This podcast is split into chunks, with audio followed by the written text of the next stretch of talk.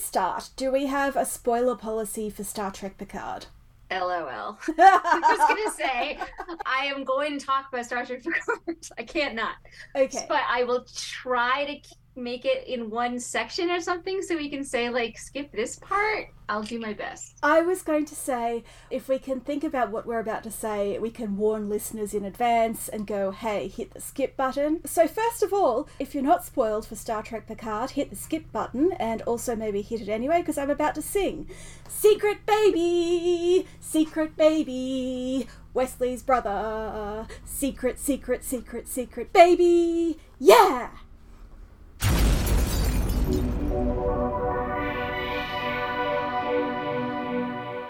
Welcome to Antimatter Pod, a Star Trek podcast where we discuss fashion, feminism, subtext, and subspace, hosted by Annika and Liz. Today we're discussing the Star Trek The Next Generation Season 1 episode, Data Lore. Should I do a quick synopsis? Yes, because I said don't forget to do a synopsis. and I remembered. You put the note and I saw it and I was like, oh yeah, we should do a synopsis, like a proper podcast. right. The Enterprise makes a side trip to the planet where Data was found. It's meant to be rich farmland, but it's completely lifeless, except that they find Data's naked, disassembled brother. Naturally, they reassemble him because what else would you do? He turns out to be a charming android named Lore, who is basically lying whenever he opens his mouth. The crew never really trusts him, and neither does Data which I really have to respect given how often we talk about Data as this naive, childlike person. Lore makes contact with the crystalline entity, the being that destroyed this planet, and says, Hey, you want to feed on some humans? Come get the Enterprise. Lore swaps places with Data, for they are identical. Wesley catches onto the ruse very quickly, but no one will listen to his warnings except for his mother. Uh, Beverly reactivates Data and they confront Lore, but Lore takes Wesley hostage and sets Beverly's coat on fire. And in the ensuing struggle, Data gets to do the, you know, the nobody puts baby in a corner dance, the dirty dancing lift, as he hurls Lore into the transporter and Wesley beams him into space. Nobody puts Lore in the corner. That's just an amazing description of that ridiculous stunt. Shout out to Brent Spiner's stunt double. He was doing amazing. his best. and his body double appears on the VHS for this, which has always entertained me. That on the back of the VHS, it was a picture of Brent Spiner, and Brent Spiner is a very obvious not Brent Spiner body double. I had forgotten about that, but I can I can see it in my mind. I've definitely seen that VHS. Annika, this was your first introduction to the next generation. Yes. Isn't it amazing that I'm a fan? so you had seen a Star Trek TOS episode as a play. That's right. I had seen episodes of Star Trek because they were played at 10 p.m. I remember this very well. They were played at 10 p.m and I would stay up, even though I was not old enough to stay up. I would stay up and I would watch old episodes of the original series. And I don't remember very much. I remember that I watched the Galileo 7 with my mother, and she was like, This is so boring. How can you like Your mother was right about that episode. and I was afraid, like, seriously afraid of obsession. Mm. I slept over my friend's house that weekend after seeing it, and I was afraid that the cloud monster was going to come and get us in the middle of the night. But all of this makes sense because I was like in third grade. Yeah, yeah. so I should not have been watching TOS at 10 p.m. on a school night and being afraid of cloud monsters. Mm. And then when Next Generation started, I was like, that's not real Star Trek. oh my gosh, you just got that phase of fandom out of the way really early. and so, and I refused to watch it, which is ridiculous, but true. Classic. And and so then yes, I was just flipping around television and I came across Data Lore It was the last 15 minutes of the episode. and I started watching. And I was like, wait a minute, this is Star Trek. and I got very excited. And then I started watching it weekly. Mm-hmm. I mean, Datalore, I'm just going to say right up, up top, bad episode. Really? I was going to say this is surprisingly good. Nope. Oh, We wow. were so positive around Arsenal of Freedom. Mm. I did not have the same experience with this particular episode. I found it disorderly cliche Mhm. and I didn't like the relationship dramas that were set up. Oh, that's fascinating because I loved it. Like, my only quibble about this episode is the whole shut up Wesley scene, which we'll discuss in length later on. But Right. it was the third episode of Star Trek that I saw. For some reason, we were getting episodes late and wildly out of order. So I saw The Arsenal of Freedom, then the second season episode, The Dauph- Dauphin. Dauphin? Dauphin? Dauphin? I don't know how. I don't know French. French is not my thing. Dauphin. Dauphin? And no. And then it was Datalore. And I was like, clearly Beverly Crusher is the most important character in this universe. And I think I should hang around and keep watching this show. Again, I came in at the end. I can't and this is Mm. might be why I don't like this episode is that I literally came in on this shut up Wesley scene. Yeah, that'll do it. that was my introduction to the next Mm. generation. Mm. However, what followed was Beverly Crusher being a mama lion.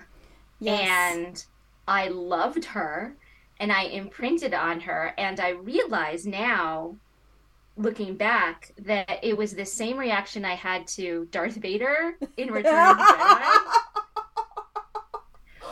Go on. I apologize to everyone for comparing Beverly Crusher to Darth Vader. However, it's literally the same reaction that I just became a fan for life because of this absolute childish need for a parent who would risk death and do everything it takes to protect me.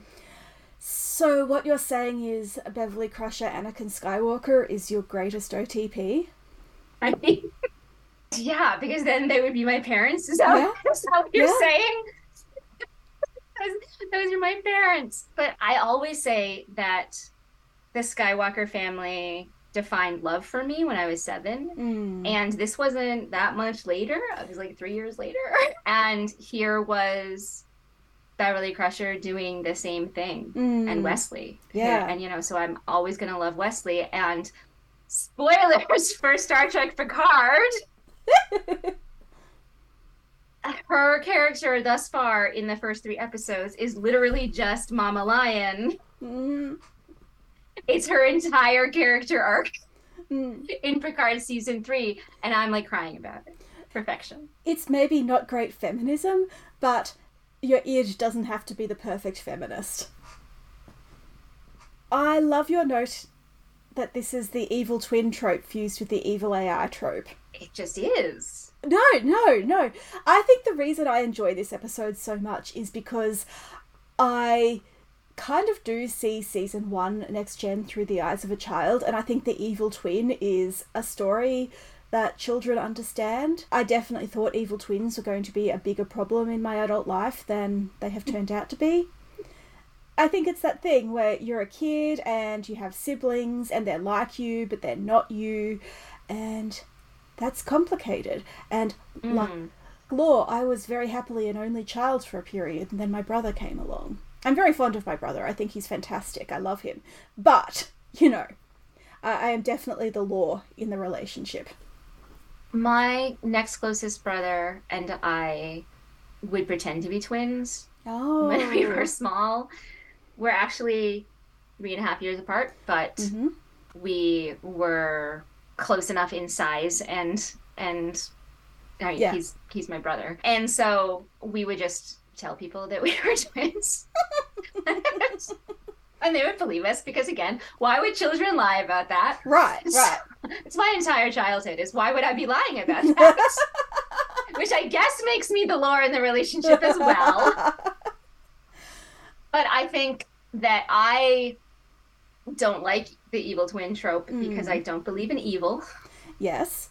And so Lore, if there's literally nothing redeeming about Lore in this entire episode. Oh no, no. And therefore I can't deal with him. That feels fake to me. So I think that's my issue. He's definitely not a complex enough character to keep coming back, which raises the question of why they kept bringing him back.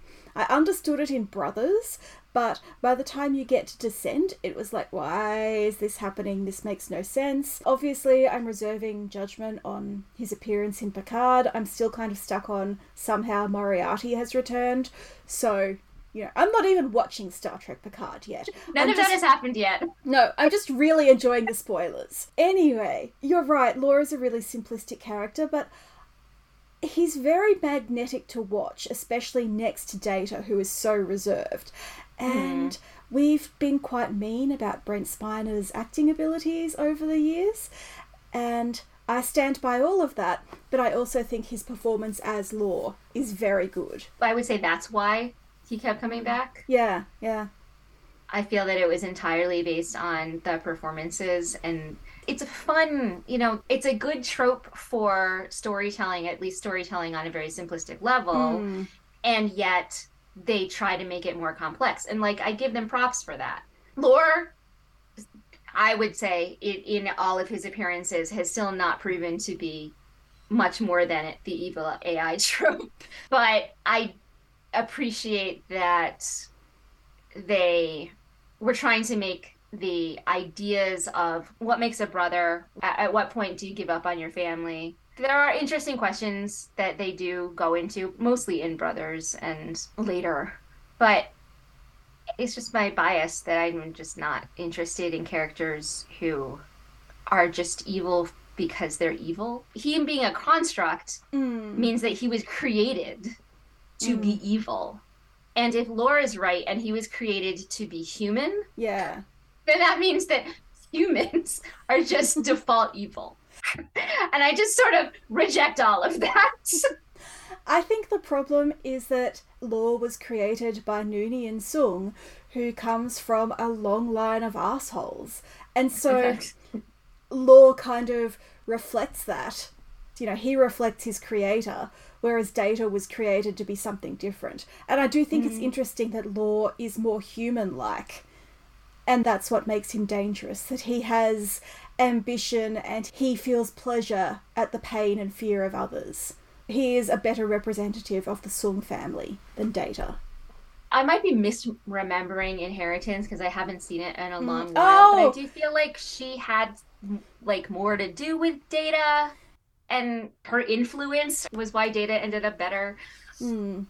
I had forgotten that Data had a mother. I mean, I mean, Star Trek also forgot. Star Trek doesn't believe in mothers.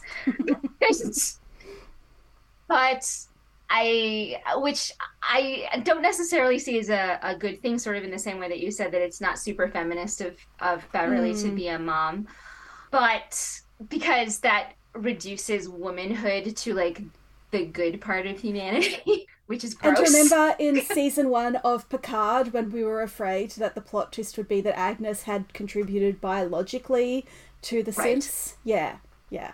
I think the whole gender stuff around the Soong family is fascinating, and some nerd out there can get a whole PhD from it. I think the thing about Data is that he wasn't just created with input from Juliana, but with input from the entire colony's Colony. community Mm. Whereas Lore was Soong's ego working alone. And it takes a village to raise an android. That's great. Let's talk about names. I love names. Yes.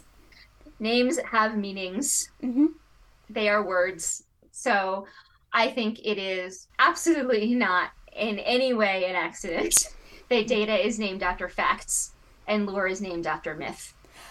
I agree. And I also really want to know how much cocaine was involved in the decision to title this episode Data Lore. Because that's not that's not a word. That's just But it relates to my let's talk about names because if you Mm. take Data as Data's name and Lore as the word for backstory, Then oh! that's what the title is. Oh my gosh! Okay, I withdraw all of my comments, including the implication that drugs were in any way involved at any stage in the creation of any Star Trek. That is genius. I just wanted to mention that these these mm. names have meanings and that they're important, and I just think it's actually super clever and a Yes. you know, a plus plus. A- And we see it again with the synths on Coppelius in season one of Picard. Many of them have similar names. I can't remember any of them right now, but And Kore is named after the Persephone myth. There's all sorts of those Soongs. They're a little strange. which makes it even worse that Dahj and Soji, like those names don't mean anything. They're not Mm. from anywhere. Whereas Lal means beloved. Like yeah. yeah. oh well. Which leads us into the next point. Let's talk about family. This is such a family episode. That's at the heart of this episode, including the crew as family aspect. Yes. It even sort of starts at the beginning where Picard is really, really excited to make this side trip to Data's home planet. So excited. He's so excited. They have like a mission that they're Yes. supposed to be doing. Yes. And Picard is like, oh, but we're going near Data's home planet, so let's go there instead. what? Okay, I guess that's part of the going boldly and Yes. exploring. Yes. We'll talk about this in a minute, but I really actually like Picard in this episode, that one particular scene notwithstanding. But yes, it occurred to me as I watched this episode that no one who ever addresses their sibling as my brother is a good person. My brother. My brother. It happens a lot in Avatar, and it's always from Azula, who is a 14 year old war criminal. It's like a red flag. If I started addressing my brother as, hello, my brother, I, I, I think he would be justified in, like, reaching for the shotgun, because clearly I've been replaced with an evil android. So they get to Data's home planet and they talk Mm-hmm. about it being Data's home planet over and over and over again. And I do want to say, I think what's delightful about the whole Picard, I'm going to take a side trip to Data's home planet, is that it, it is very much in line with Picard's archaeology fetish. Yes! that he wants to see where Data, who, Mm. while he's a member of his crew and he's a person and everything, he is also this incredible artifact. Yes. And no disrespect to Picard, but at various points through the series, he does have to be reminded that Data is more than an artifact, which I actually think is very realistic in terms of, you know, how anthropologists and archaeologists see the cultures that they're studying. It, it's not a great look for Picard, but it seems very realistic. So, speaking of artifacts, Yes. they come across Lore's body yes. and it is disassembled and in place in a wall. It's Mhm. like an installation of Lore's spare parts. It's really strange. so they take down Lore's head Mm. and Data's like holding it and he's looking at it. And they're, you know, all of it is very, very strange. And this prop head it's looks so bad. 10% like Brent Spiner. It looks nothing like Brent Spiner. There is no resemblance whatsoever. You know, you can get those giant Barbie heads for little girls to make up. It looked like one of those, and they just cut the hair, hair the short. hair was That's exactly what it is. So my question is because they only pick up his head, but the Mm. rest of his body is there, including a like very visible butt. I know. How was that on television in 1987? And I want to know, like, does that look like Brent Spiner? Did they take a mold? it's just really hilarious to me that they almost linger on this butt at one moment. Yeah. And that whole sequence is just I'm sitting there going, I can't believe this is real. This is like a fever dream. the installation of his body parts and then the fetishizing his head while his bare butt is in the background. It's really strange. But also, the family thing like, Lore's body is disassembled, and then nearby is the children's artwork of the crystalline entity, which is great, by the way. That looked like kids' artwork from various ages, and I really liked those props. But I'm like, even without Lore, there's something very weird about this community. Something wrong with this colony. this is their art museum. Here's our disassembled android, and here are our children's drawings of the evil creature that's going to murder us all. Yes. And and later in the series, don't we revisit the idea of the colony and Data's memories of the colonists? It's in Silicon Avatar with the doctor whose son was killed by this crystalline entity, so she makes it her mission to seek revenge because again, women are defined by their motherhood. One of the most depressing episodes of Star Trek. Yeah, I don't think I've seen it since I was a kid, and that's because as a kid I found it a real downer. The only one I find more depressing of old Trek, like '90s Trek, Mm-hmm. is it's Voyager, the one where they they're like the fake Voyagers. They're Course the, the Oblivion. planet. Course Yeah, Oblivion. yeah. That's the only one that I find more depressing. Silicon Avatar of '90s Trek. Yep, yep. What gets me, Lore has memories of Soong and had some sort of relationship with Soong, and he's going on about our beloved father, Dr. Noonien, often wrong Soong, which is a terrible nickname. Like, guys, That doesn't even rhyme. no! No. but again, it's the family thing. And even in the scene where Data is practicing his sneezes and Wesley comes in, Wesley talks about his mother. And yeah, you're right, this is a real family episode. It's a super family episode. Culminating in Beverly going full mama bear. And is this where the my son drop from the, the Greatest Generation? Wesley, the boy. The boy. Young Wesley Crusher. My son. Yes, you take one more step towards Yes. my son. My son. Yes. I heard it and I was like, the horns. I hear the horns. That was the moment that Beverly Crusher became my favorite, my favorite person, and I am still that child mm. now, mm-hmm. going, "Oh, that's my favorite person. Be my mama." It's amazing to me that multiple episodes of season one have climactic scenes where Beverly saves everyone by turning up with a phaser. Like, she doesn't save everyone here, but she comes close, and then there's conspiracy. And it's like, should Beverly be in security? Because she's kind of better at it than Worf. She's definitely better at than Worf because she fails to like get Lore, but mm-hmm. he stupid like Lore's an idiot, but Lore lets her go, hmm. and she immediately returns with an entire security team Yeah, and and the captain. like, I mean, I I love that scene too. I love that she refused to go to sick bay because her son was in danger. I love that Picard says, "Okay, your son's fine. Go to go to sick bay." like everything about the last 15 minutes of this episode is great. Yes. I I love that part of the episode. And I think that my issue with the rest of the episode is that it was disappointing to watch the whole thing Mm. N- knowing how much I loved the culmination.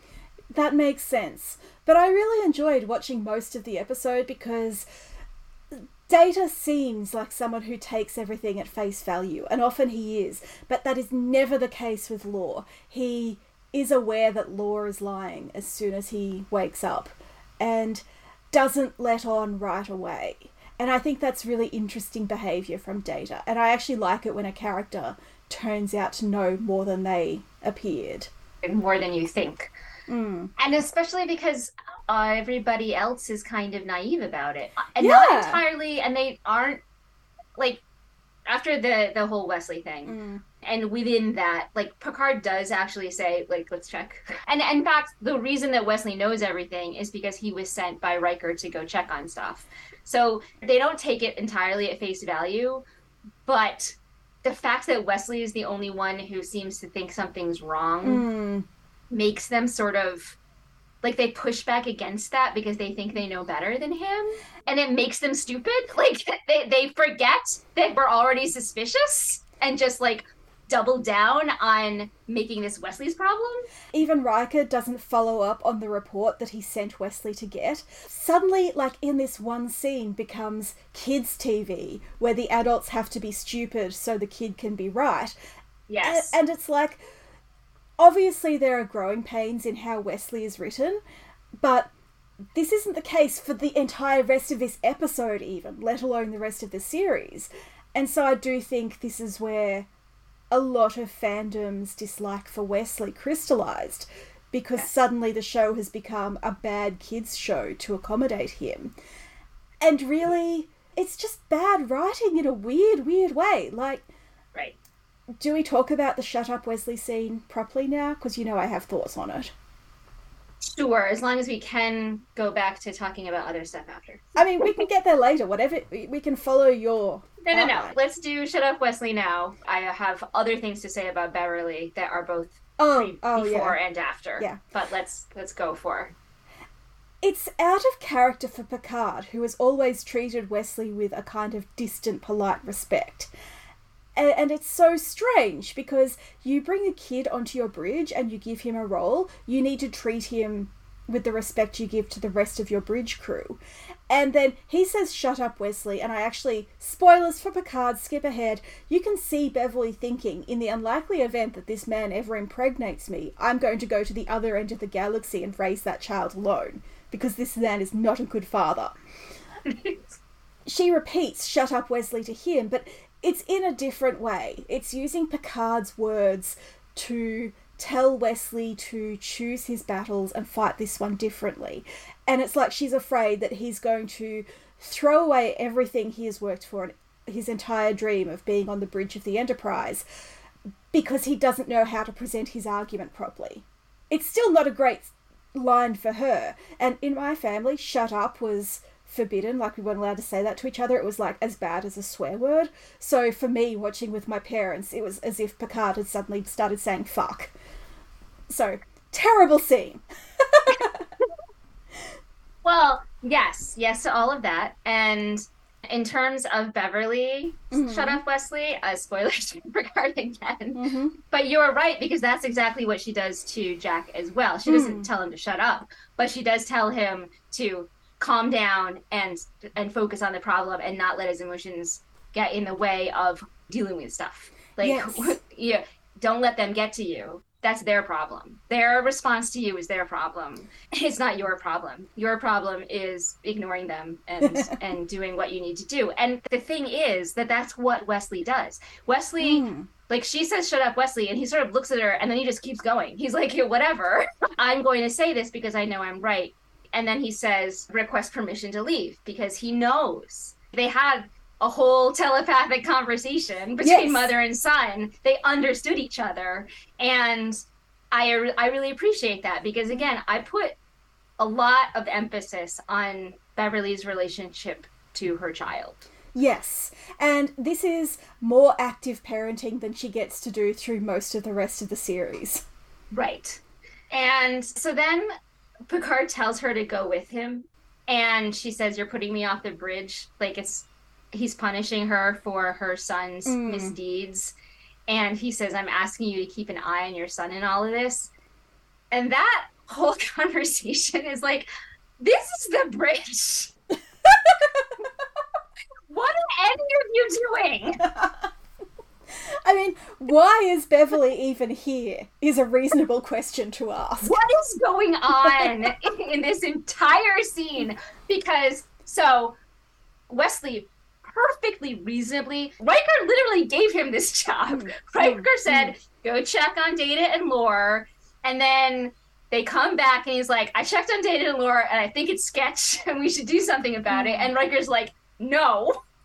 I take full responsibility for this young man's failings. And then the whole shut up scene happens, and then the I'm putting you off the bridge, take care of your son. And I'm just sitting here going, look, the kid does not belong on the bridge. He hmm. never belonged on the bridge, but you made a decision to put him here, and then you made a decision to give him responsibility. So treating him like this is completely inappropriate in every way. Not only that, but Wesley's behaviour reminds me also of Tasha's early scene where she asks Picard on the bridge if they can still trust Data, which is a wild question. Like, no one else would suddenly become untrustworthy if their sibling turned up. Although, Except Worf, who literally leaves to fight her. Anyway, when when Tasha's sibling turns up, they start thinking about her in interesting ways. Okay, yes, okay, siblings are bad news. It's true.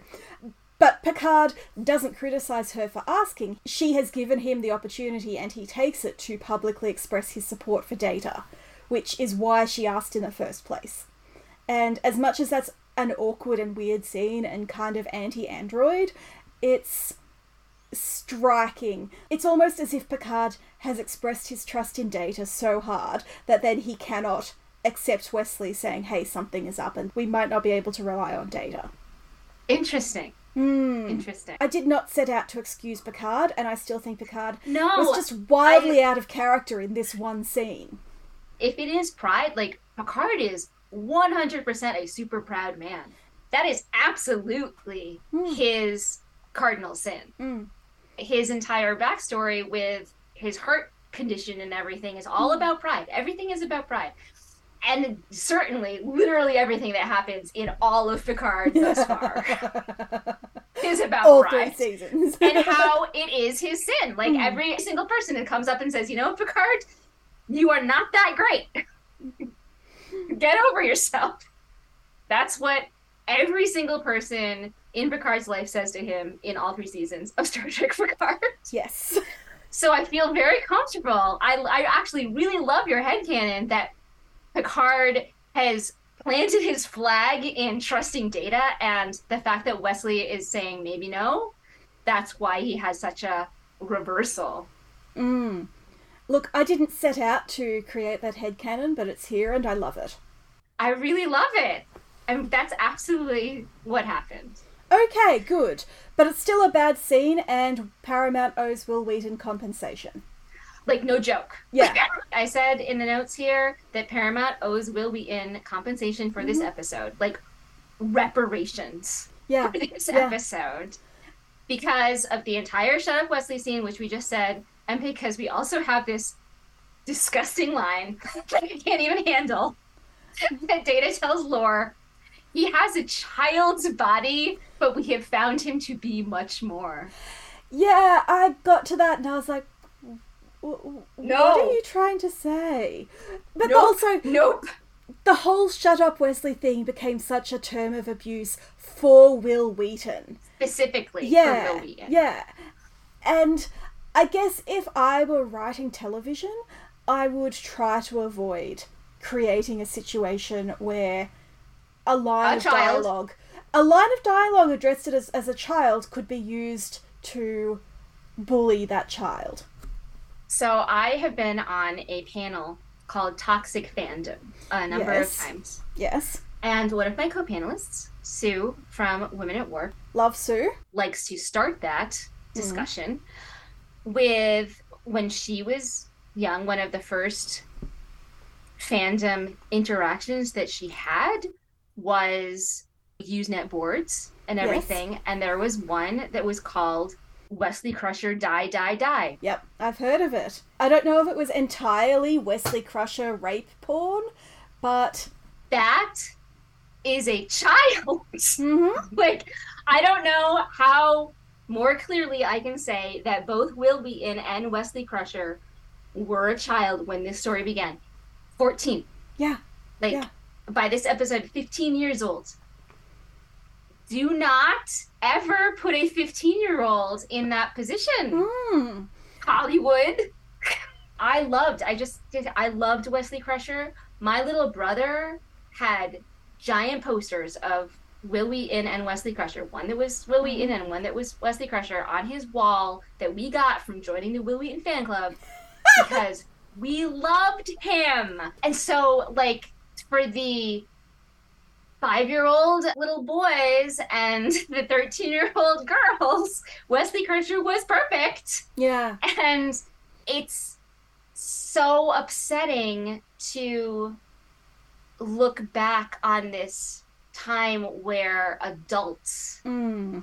were choosing to take out their anger at bad writing and the concept of children on actual children.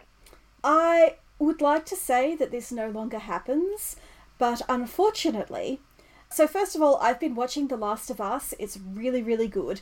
And so the algorithm has decided that I need to see a lot of The Last of Us fandom. And so many fan bros really, really hate Bella Ramsey because she is not playing a sexy enough 14 year old. Yes. Yes. And Bella is 19. This is not exactly a Wil Wheaton situation, but at the same time, like, what they say about her and her appearance and her gender identity, because she uses she, her pronouns but is non binary, it's just unspeakably cruel. And I was, in fact, reading a GQ interview with Bella yesterday where she talked about how much that hurt her. I feel, look, 19 is still young. They did this to Daisy Ridley Yes. when she was 19. It's like, Mhm. what is wrong with people that Jake Lloyd in The Yeah. Phantom Menace, Yeah. everyone who's ever played John Connor, like, Mhm. there are so many stories of the bullying of child stars Yeah. and then they wonder why they cast adults to play them it's like because of this it's Yeah. because it's safer to cast an adult who doesn't look young enough and allow them to take on all of the abuse Mm. than it is to cast an actual child in those roles For some people, fandom is a license to be unspeakably cruel. And it doesn't matter whether the target is an adult or a child. And I think in some ways, people Right. like that they can be cruel to a child. And th- this is the thing Wil Wheaton last year was on a book tour Mm. talking about how his family and random strangers made his life a living hell Yeah. and it took him many many years to get over it and honestly he's not over it it still affects him Yeah. so maybe just be kinder Yeah. That that doesn't mean don't criticize. We've just talked about what a terrible scene that is, but no one is going after Patrick Stewart for that. i mean like i said that he has a child's body where we, we have found him to be mature is never write that. Can i just i was gonna like psa never write that. That is bad writing. It is fetishistic. It is weird. Mhm. it is like no no first of all the the whole innocence of childhood concept is bad don't do that to children children are not this blank slate that you can put whatever the hell you want on children are people Fake news. who have their own feelings, who have their own desires and needs and boundaries and and no. Sorry, it really upset me. No, it's a terrible line, and it also made me think. Setting aside the vague pedophilic connotations, it's as if they were kind of struggling with finding the balance between writing Gene Roddenberry's super special Gary Stu, who is good at everything and a genius, and writing an actual adolescent. And so here, they've just decided to skirt around that by going, oh no, he's just a special magical person. He, he's an adult in a child's. Oh, I'm not finished. I can't I can't Christ. deal with No. the, the entire thing. And it uh, no. No. I do want to point up Adira as a sign of how far the franchise has evolved because mm. at no point have they tried to pretend that Adira is anything other than a teenager with the memories of many lifetimes. Mm. They treat them with respect. Yes, yes. No one would tell Adira to shut up. Right. And also, okay, so not to like make this about my therapy, Mm-hmm. but also the concept of shutting up. You said that it was like a swear in your Yeah, household. yeah. And I was told often, my father was born, my the man who raised me was born in 1937. Oh, wow. That was a hell of a long time Yeah. ago. he was of a completely different generation, even from like my mother Mm. and certainly from me and you know children in Mm, general yeah. he was 40 when my brother his first son was born and he was definitely and his mother who, fun fact, was only 17 years older than him. Oh no. So it's all that. They were very much of the generation of children are to be seen and not heard. Uh huh. And also, children are little dolls that we get to dress up and make do whatever we want. And that's what they're for. They're for legacy. they're for a, an extension of myself. And that's why they, they have to be beautiful and perfect and they can't talk. I didn't realize your dad was Jean Luc Picard. Do you understand all of my issues? I, So- I do. I do. and all of my interests. Yes. Until I was an adult, I had this I'm too loud. I would mm, introduce myself mm. as someone who was too loud and who talked too much. It's so invalidating to grow up in that environment.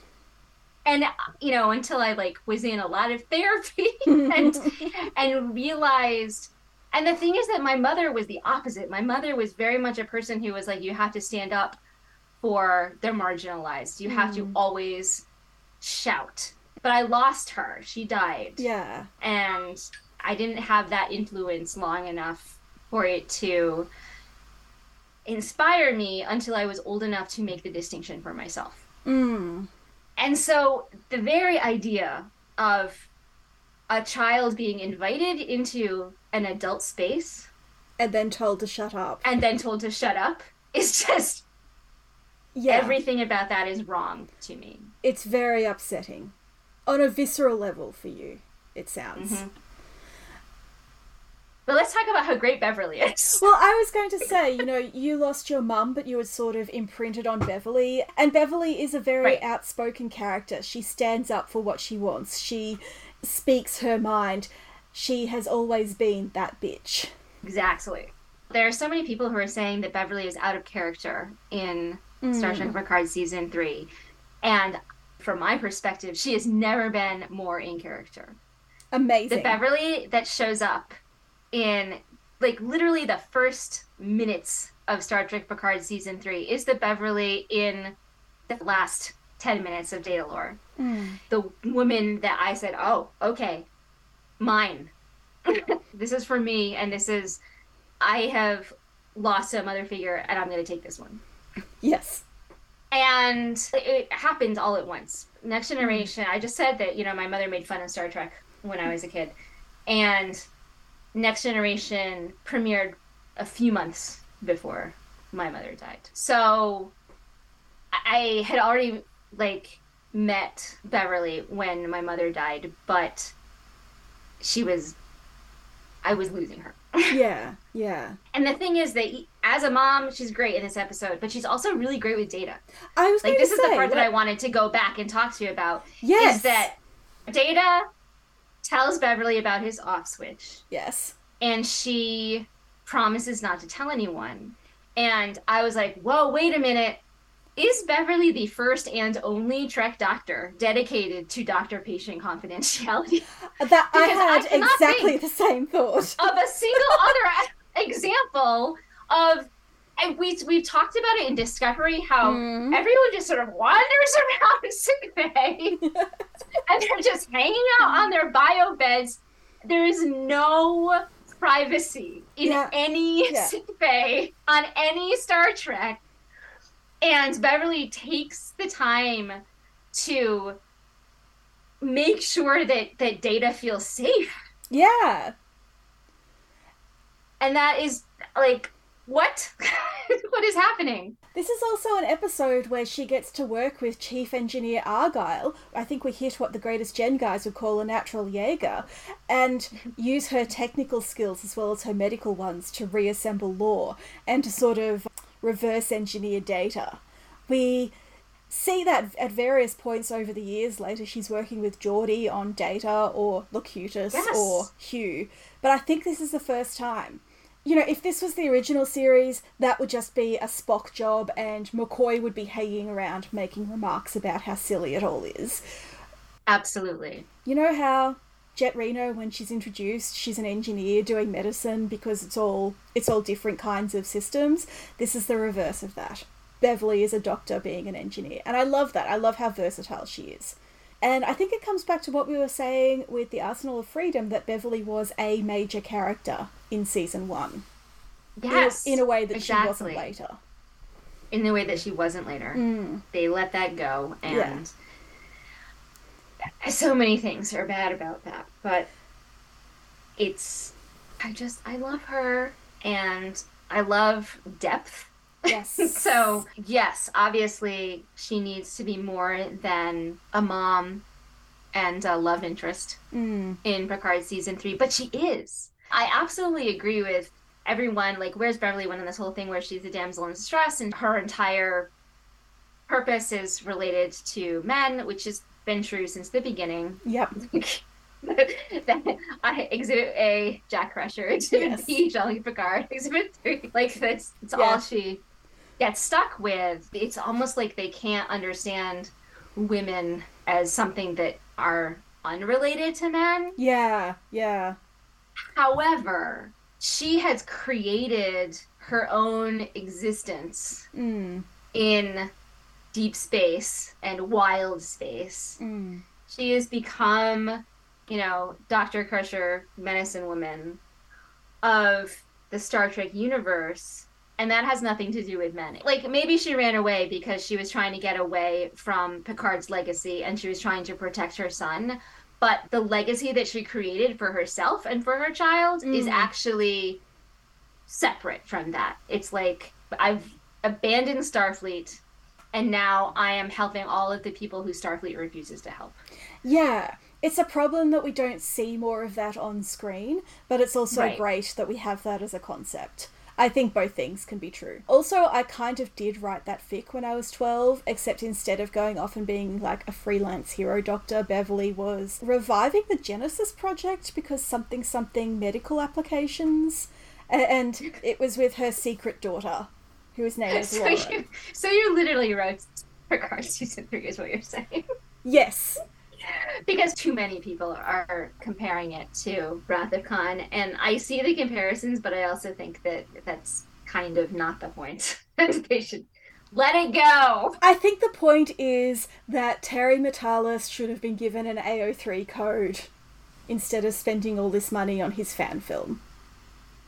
It's really pretty though. It's like Star Trek Picard is bad. Yes. As a television series, Star Trek Picard is bad. As a story made for me personally, Star Trek Picard is amazing. I have to admit, every Friday I wake up and I look at the spoilers and I go, oh, this is terrible. And then within a few hours, I'm like, maybe I should start watching it now? No, no, I, I'm holding off until at least episode 8 so that I know how, like, you know, we know that's where it goes bad. like here's the thing we all know that i love season one's romulans Mhm. every single one every single romulan uh, but especially the worst romulans and when we all know that i love the borg i love seven of nine i love just i love james callis like, like it's it's literally everything in Star Trek Picard is made for me personally, even though I hate like everything Yvette Picard and I have so many problems with all of the the whole data thing and like everything about the planet of androids. I, I can't stand that. And there's like so many things that I really, really dislike, but I also love it. Mm. I I love so many of the characters, even their terrible parts.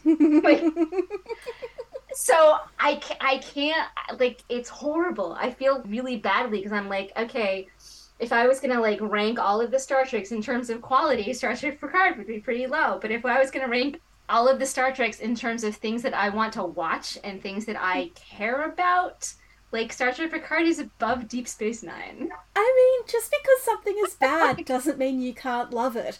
We're Voyager fans. and I'm making up this whole alternate version of Star Trek Picard, which is like, like, you are 100% correct. Star Trek Picard is fan fiction. Season one was, oh God, what's his name? What's the author's name? Michael Chabon. Thank you. Michael Chabon fan fiction. And mm-hmm. season two is Patrick Stewart fan fiction. And season three is Terry Matalas fan fiction. But I'm making up my own fan fiction of their fan fiction.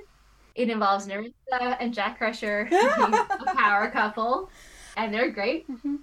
And I, I love that. You know, I haven't felt so in a fandom Yeah. like not even in a fandom, but so like active. I haven't felt so active in a Mm. fandom since Discovery season one. Wow.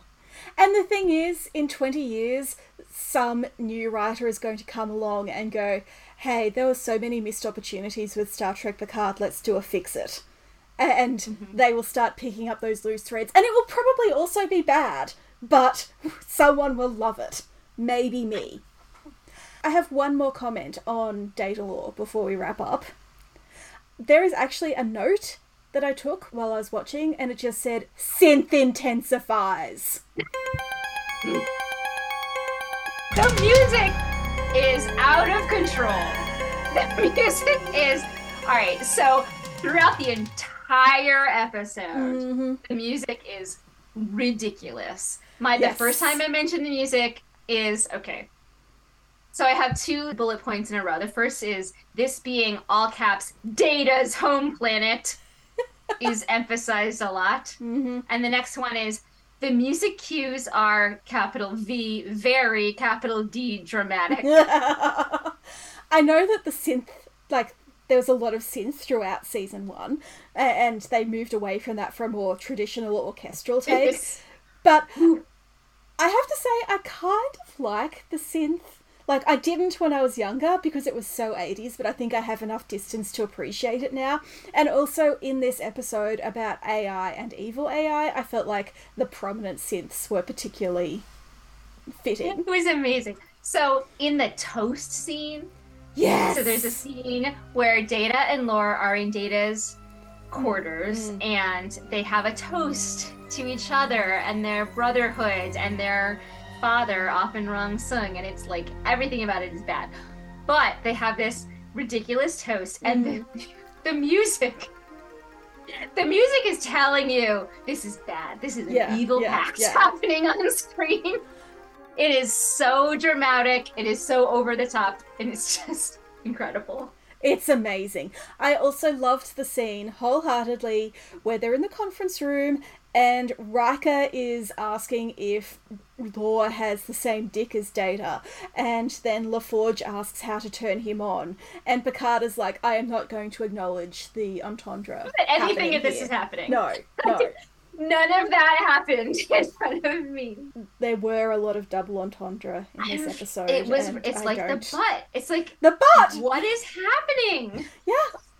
Why are they talking about this? It's so weird. Like season one of Next Generation, I a trip. wondered if they were testing out standards and practices boundaries, and I also wonder if maybe Gene Roddenberry had input into this, and we all know that his whole thing is adding sex. Kink. Mm. Oh yeah, It's personal kink. and also like the toast scene that you just mentioned, android twincest. That's what was on. I right. It is. It's like they're literally toasting their relationship. That is not something I've ever done with my brothers. No, no, me neither. Putting that out there. We've never had a hey toast to our brotherhood. Like nope, nope, uh-uh. not a thing. And I say this as someone who, again, like the, the, I, going back to how this episode is actually Return of the Jedi. There are also twins in Return of the Jedi. And they make out. And those are twins that are cool and that I can absolutely get behind. And I don't, their weird relationships where they're like kind of in love with each other before they realize they're related. I'm like super into that because my interpretation of that is that they knew they had a connection. They had like this Mm. connection that was bigger than reality. And they didn't understand it and they assumed that it was sexual attraction but actually it was this twin connection and so i'm like super into that because that's kind of fun for me i don't want them to have sex no, no, that's gross. but i'm into the mistakes Yeah. They're just like, oh hey, I'm really drawn to that person. I I guess that's a sexual attraction. and that's kind of what's going on with data Mmm.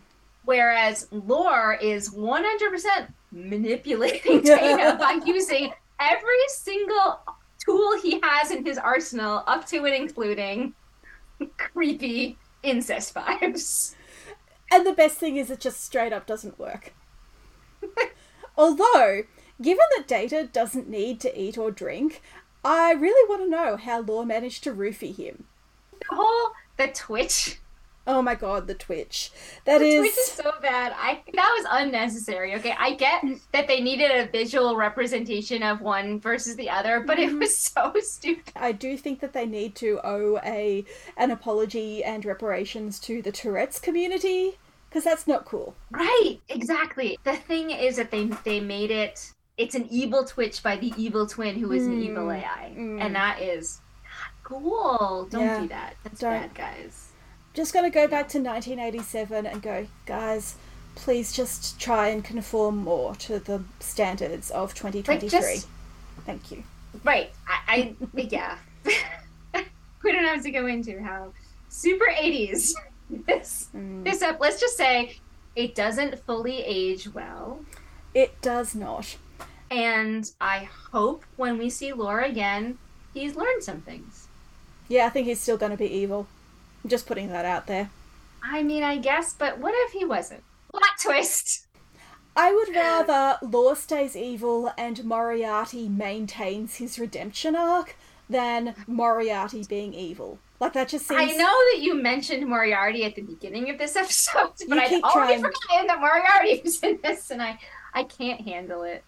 I am really not like I'm invested in Moriarty being a joke, not ever actually showing up Sergeant Picard.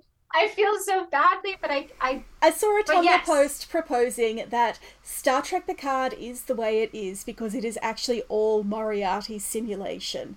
And every time he gets a bit bored, he changes something up. And Amazing. this is this is why Picard grew up in this weird Amazing. Victorian setting. Because Amazing.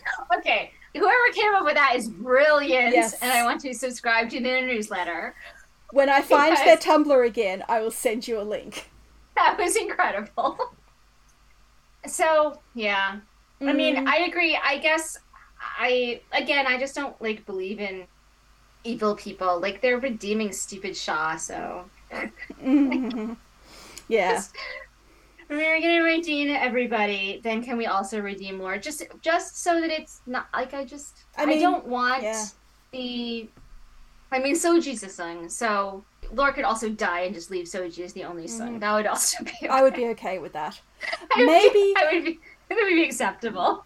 Although I do kind of like the idea of Dahj and Soji and Lore hanging out. Just because Lore would be like, hey cousins, let's do know, something yeah. evil. And Dahj and that's the would be like, what?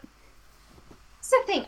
Like, if Lore was made into the creepy uncle that you don't actually want to invite to Christmas, but you have to put up with, I would be okay with that. Like, I, I just want him to be not fully evil Oh my and god. just sort of, I'm, I'm just know, picturing the nightmare that is the Coppelius Thanksgiving, where you have all the twin androids and Soji and Kore and pops what's in. his name? Al? And yeah, Al Alden, Alden. I don't care. That Soong and and Lore and Dahj and, and just yeah, And Spot. yes, so many The spots. most important Soong. Yeah, the only good Soong. Only good song. Okay, thank you for listening to Antimatter Pod. You can find our show notes at antimatterpod.com, including links to our social media and credits for our theme music. You can also follow us on Twitter, Facebook, Tumblr, and Instagram, all at antimatterpod, and we're now on Mastodon at antimatterpod no, at 10forward.social. And you can write to us at mail at antimatterpod.com. If you like us, leave a review on Apple Podcasts or wherever you consume your podcasts. The more reviews, the easier it is for new listeners to find us. And join us in two weeks when we'll be continuing our spontaneous Beverly Crusher retrospective. I'm calling it BevFest 2K23, with a third season TNG episode, The High Ground, which won't be controversial at all.